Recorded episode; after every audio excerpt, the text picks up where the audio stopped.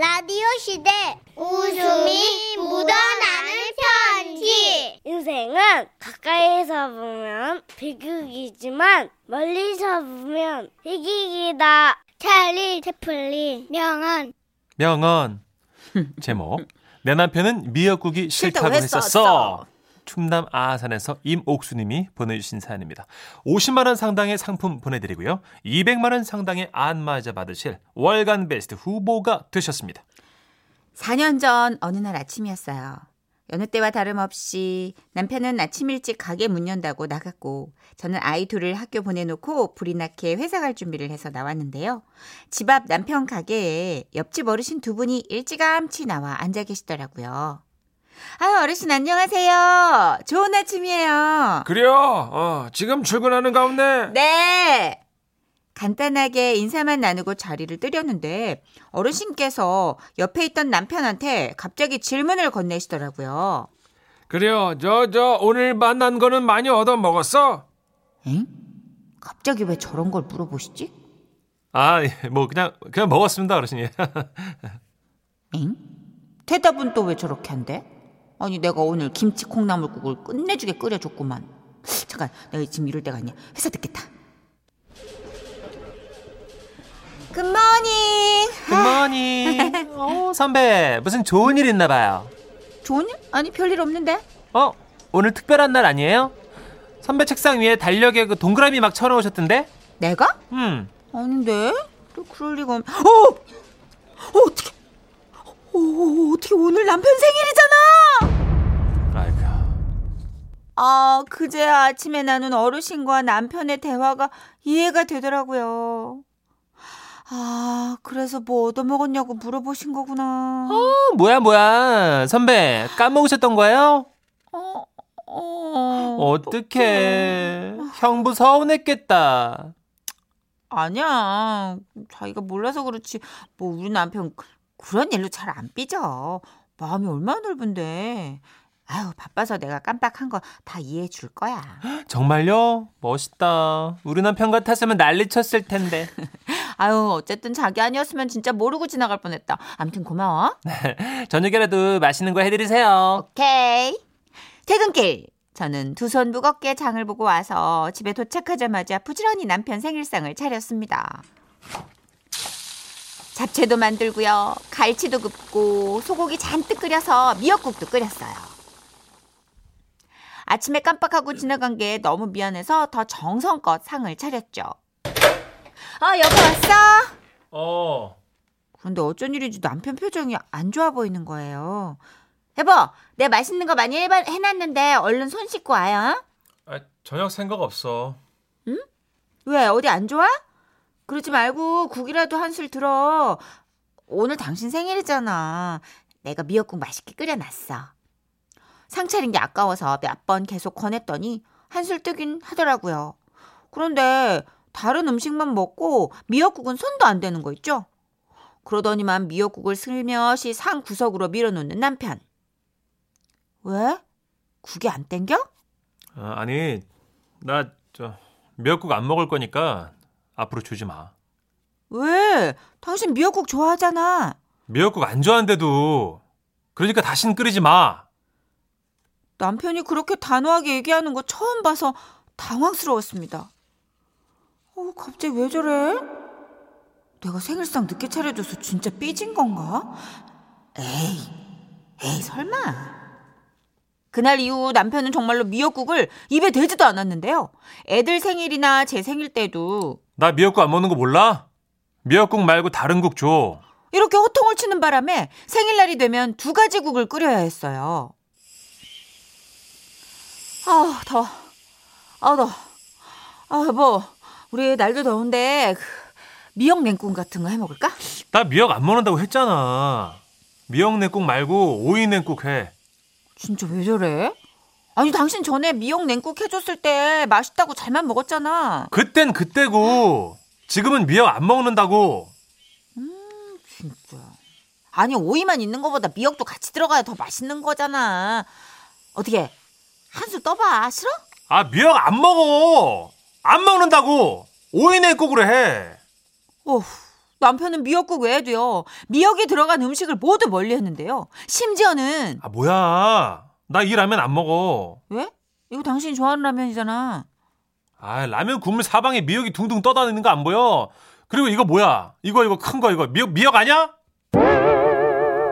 아 뭔 소리야? 이거 다시마잖아. 아 몰라. 나 이거 미역같이 생겨갖고 안 먹을 거야. 안 먹어 하여튼.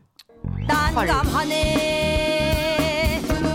아니 예전에 잘만 먹어놓고 갑자기 왜 저러냐고요. 답답한 마음에 언니한테 남편 얘기를 하소연 비슷하게 했어요. 아 언니 그래가지고 내가 진짜 저래가지고 얼마나 그랬는데 아 짜증나 진짜. 아 내가 가만 보니까 미역이 싫은 게 아닌데. 뭐야 그럼 뭔데 왜 그러는데. 생일날 깜빡한 너한테 서운해서 그런 것 같아. 아니 내가 안 차려준 게 아니잖아. 아 그리고 저녁에 차려줬으면 된 거 아니야? 이웃 주민들한테 자랑해놨는데 아침에 못 얻어먹고 나와서 꽁했나 보지 뭐. 아 설마 그런 거였더라도 하루면 풀리지 않았을까? 아, 길어야 한 달? 어휴 근데 우리 남편 미역 안 먹은 지 지금 4년이나 됐어. 그러니까 네 남편이 그만큼 속이 좁다는 거야. 아 말도 안 돼 진짜. 어? 아무리 속이 좁아도 4년. 아 됐어. 우리 남편 그런 사람 아닐 거야.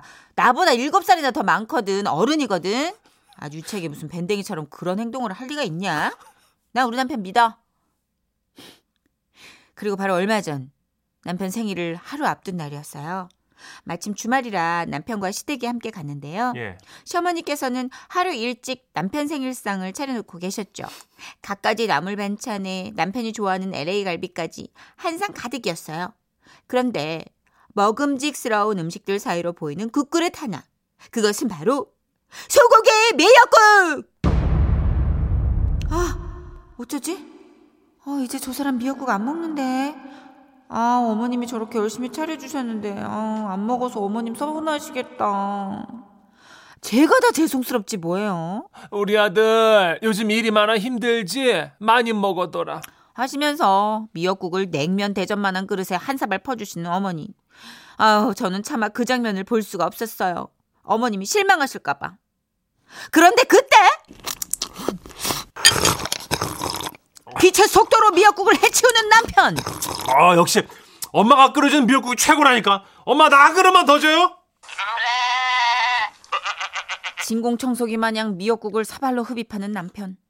두 그릇을 눈 깜짝할 사이에 비우더니만 맛있다를 연발하며 저렇게 틀은 끄끄 배까지 두드리는 거 있죠. 아, 나 진짜 어이가 없어서. 하, 회사 후배 말이 또 언니 말이 맞았던 거였어요. 미역이 싫은 게 아니라 아침 생일상 차리는 걸 깜빡한 저에게 단단히 삐져서 혼자 시위 아닌 시위를 하였던 것이었던 것이더라고요. 무려 4년에 걸쳐서요. 우리 남편은 마음이 넓다는 생각, 7살 연상이면 어른이라는 생각, 그 순간에 싹 다 사라졌잖아요. 와, 간장종지보다 더 작을 줄이야. 속이 우리 남편이야말로 진짜 밴댕이 소갈딱지 아닌가요? 아 오늘 밴댕이 특집인가요? 4년이요. 아이고. 미역을요? 아이고 뭐 개인 차니까요, 그죠? 근데 서러웠을 것 같아요. 섭섭했을 것 같아요. 그 동네 할아버지가 물어보셨을 때 그죠 이미. 네. 어떻게 그 상 좀 받아봤어? 맛있는 거 먹었나? 근데 얼마나 민망했겠어요. 자존심 상하고. 79영원님 아이고 단단히 삐쳤네. 그래. 아니 그럴 땐 저녁에 해주시면서 왜 이렇게 좀 싹싹 빌었으면 여보야 내가 진짜 미쳤어 자기 생일 다 잊고 뭐 이러면 4년까지는 안 가고 그 저녁에 그러게 미역 냉국은 그 다음에 먹지 않았을까. 아니, 남편분도 좀 과하시지 않았나. 2년 정도에서 끝냈어야죠. 아, 이게 생각할수록 분한 게 있잖아요. 아 생각할수록 그리고 떠올릴수록 그리고 나중엔 좀 먹을까 하다가 해온 게 있으니까 캐릭터상 못 먹고 안 먹는다 했는데. 그치. 갑자기 3년 됐는데 나 사실 여보 그동안 삐진 거였어. 이렇게 말하기도 뭐하고. 못하죠. 4년이 될수록 더 못하죠. 아이고. 그러니까 삐졌다는 표현 안 돼. 서운했던 게야. 상처받았던 게야. 속상했던 게야. 그렇죠. 네. 속상했다는 게 제일 예쁜 말인 것 같아요. 당신 속상했구나 이렇게. 4년 길다. 미역에 대한 갈증은 어디서 푸셨을까? 가끔 뻘로 갔을까? 바닷가 이런데. 어머님? 엄마. 제주도 가서 일부러 제주도 가서 막 성게미역국 드시고 왔다며. 풀려고. 이제 풀린 건 아니죠? 어머니 미역국으로 지금. 아직도 안 풀린 거죠 뭐. 아 이렇게 되면 이제 부인께서도 빈정상에서 미역 안 올릴 수도 있잖아요. 진짜. 해달라도 안 해주시죠, 그죠? 네. 아 어렵다. 네, 어렵네요. 어렵다. 잠깐 광고 드릴게요. 지금은 라디오 시대 웃음이 묻어나는 편지. 제목 개와 달개 동백꽃. 경북 포항에서 안준영 씨가 보내주신 사연입니다. 50만 원 상당의 상품 보내드리고요. 200만 원 상당의 안마의자 받으실 월간 베스트 후보 되셨습니다. 어느 날 초등학교 다니는 딸이요. 아빠 이거 봐. 엄청 귀엽지? 학교 앞 문방구에서 보고 내가 너무 예뻐서 사왔어. 이러고 신이 났더라고요. 뭔가 하고 봤더니 예, 병아리였습니다. 왜 우리 학교 때도 학교 앞에서 참 많이 팔았는데 요즘도 이런 게 있구나 싶은 게 제가 봐도 너무 귀여워서 알순이라고 이름까지 지어주면서 정성스레 잘 키웠죠.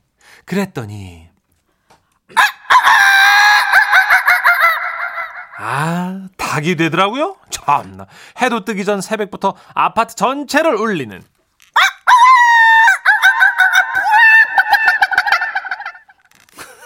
잘한다 진짜. 이거 하려고 태어난 사람 같아.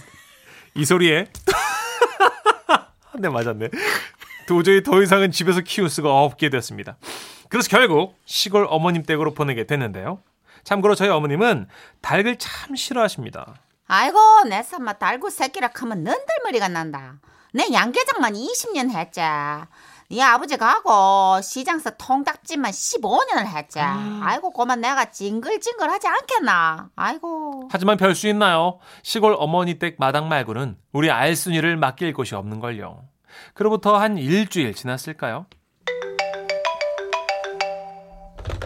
야 네 뭔데 이 새끼 달고 새끼 고마 갖다 차뿌라 고마. 예?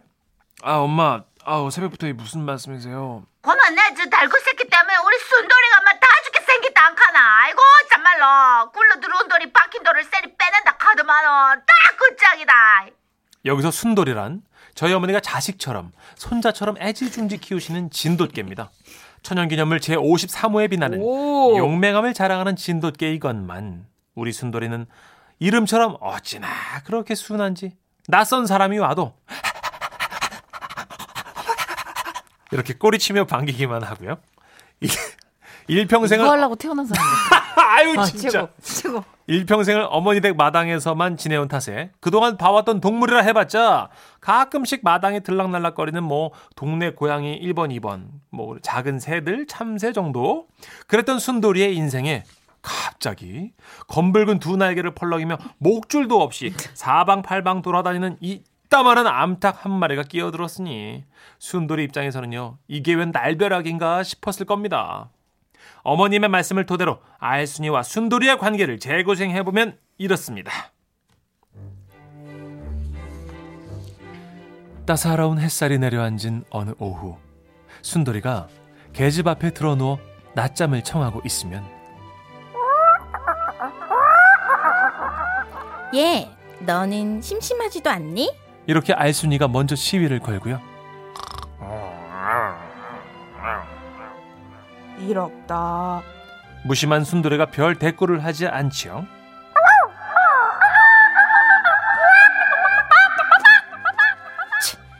너 이 쌀알 먹어보겠니? 아주 맛나단다. 다시금 알순이가 직신직신 되지요. 그때 우리의 순돌이가 난 쌀알 안 먹는다. 너나 먹어라. 이렇게라도 나오면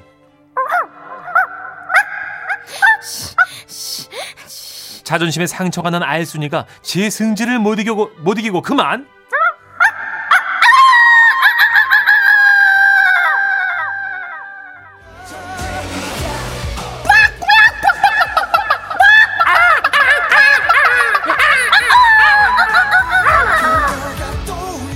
사료를 빼앗아 먹고 회를 치며 온몸을 쪼고 심지어 제멋대로 개집에까지 밀고 들어가서 자기 영역인 양 막 차지하고 있어도 순돌이는 늘 그저 이러고만 있으니 가뜩이나 닭이라면 질색팔색에 유독 순돌이를 이뻐했던 어머니 눈엔 알순이가 이쁘게 보였을 리가 없죠. 그래서 문제가 좀 심각한가 싶어서 시골집에 한번 가봤습니다. 마루에 나와 앉아 몰래 둘을 보고 있는데 역시나 또 서로 티격태격 파드득 멍멍 깨갱 아주 난리더라고요. 그런데 오호라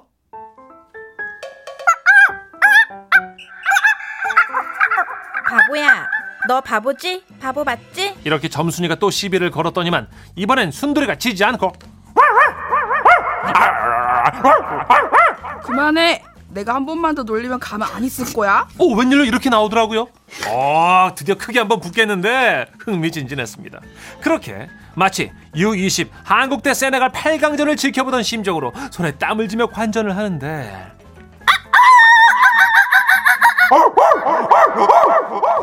처음엔 이렇게 서로가 달려들어 뒤엉켜서는 죽을 듯 싸우는가 싶더니만 갑자기 숨겨왔던 나 서로 그렇게 뒤엉켜서는 그대로 풀썩 들어눕는 겁니다.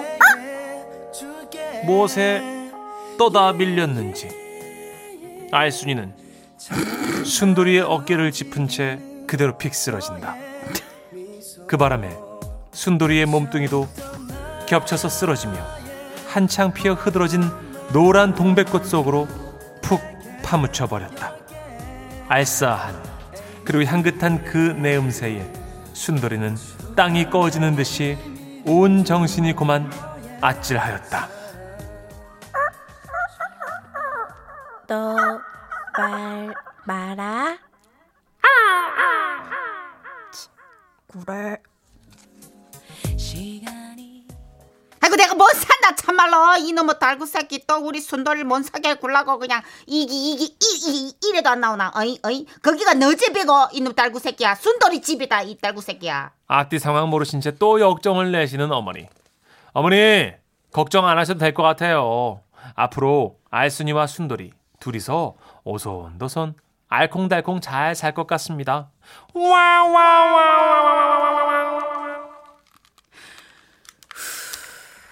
아, 3870님 웃음이 묻어나는 동물농장? 벗어날 수가 없네. 벗어날 수가 없어요. 9938님은요 정말 대단하십니다. 동물 소리는 두 분이 최고예요. 사람인지 닭인지 또는 개인지 구분이 안 돼요. 어디 가요 저분들. 작가 두 분들 도망가고 있습니다. 윤나영 작가, 손재네 작가가 닭소리, 개소리 동시통역 해주셨습니다. 네. 3738님 정답이에요. 참한 목소리 작가님 목소리인가요? 네. 심지어 윤나영 작가는 연기를 했어요. 그렇죠. 그래 아니 조카들한테 동화 읽어주듯이 하더라고요. 그렇죠. 그 까랑까랑 목소리는 이제 내 꾸야 작가 손재네 작가였고요. 그렇죠. 그럼 뭐예요? 얘네는 그런 감정 노선이 그럼 좀 이따가 닭게 나오나요? 닭게? 닭게. 그럴 리가요. 이렇게 노선이 그어지는 경우도 있어요. 그러니까. 앞마당에서 같이 크다 보면 염소랑 거위랑 서로 친구되고. 그래요? 그런 것 같더라고요. 동물농장 보면 많이 나오거든요. 싸우다가도 친구가 또 되네요. 그죠? 미운 그러니까, 정도였나 보다. 약간 그게 싸우다가도 스킨십이 있으니까. 부대끼면서. 네. 그렇군요. 네가 닭인지 내가 개인지 모르는 어떤. 그래서 오늘 그 노래를요. 어머님만 모르는 어떤 그 개와 달개. Something 아이고, like that. 숭물 썰어라 남사 실어라. 김지혜 노래 준비해봤습니다. 개랑 닭이랑. 예. 아이고 고마워. 몰래 한 사랑.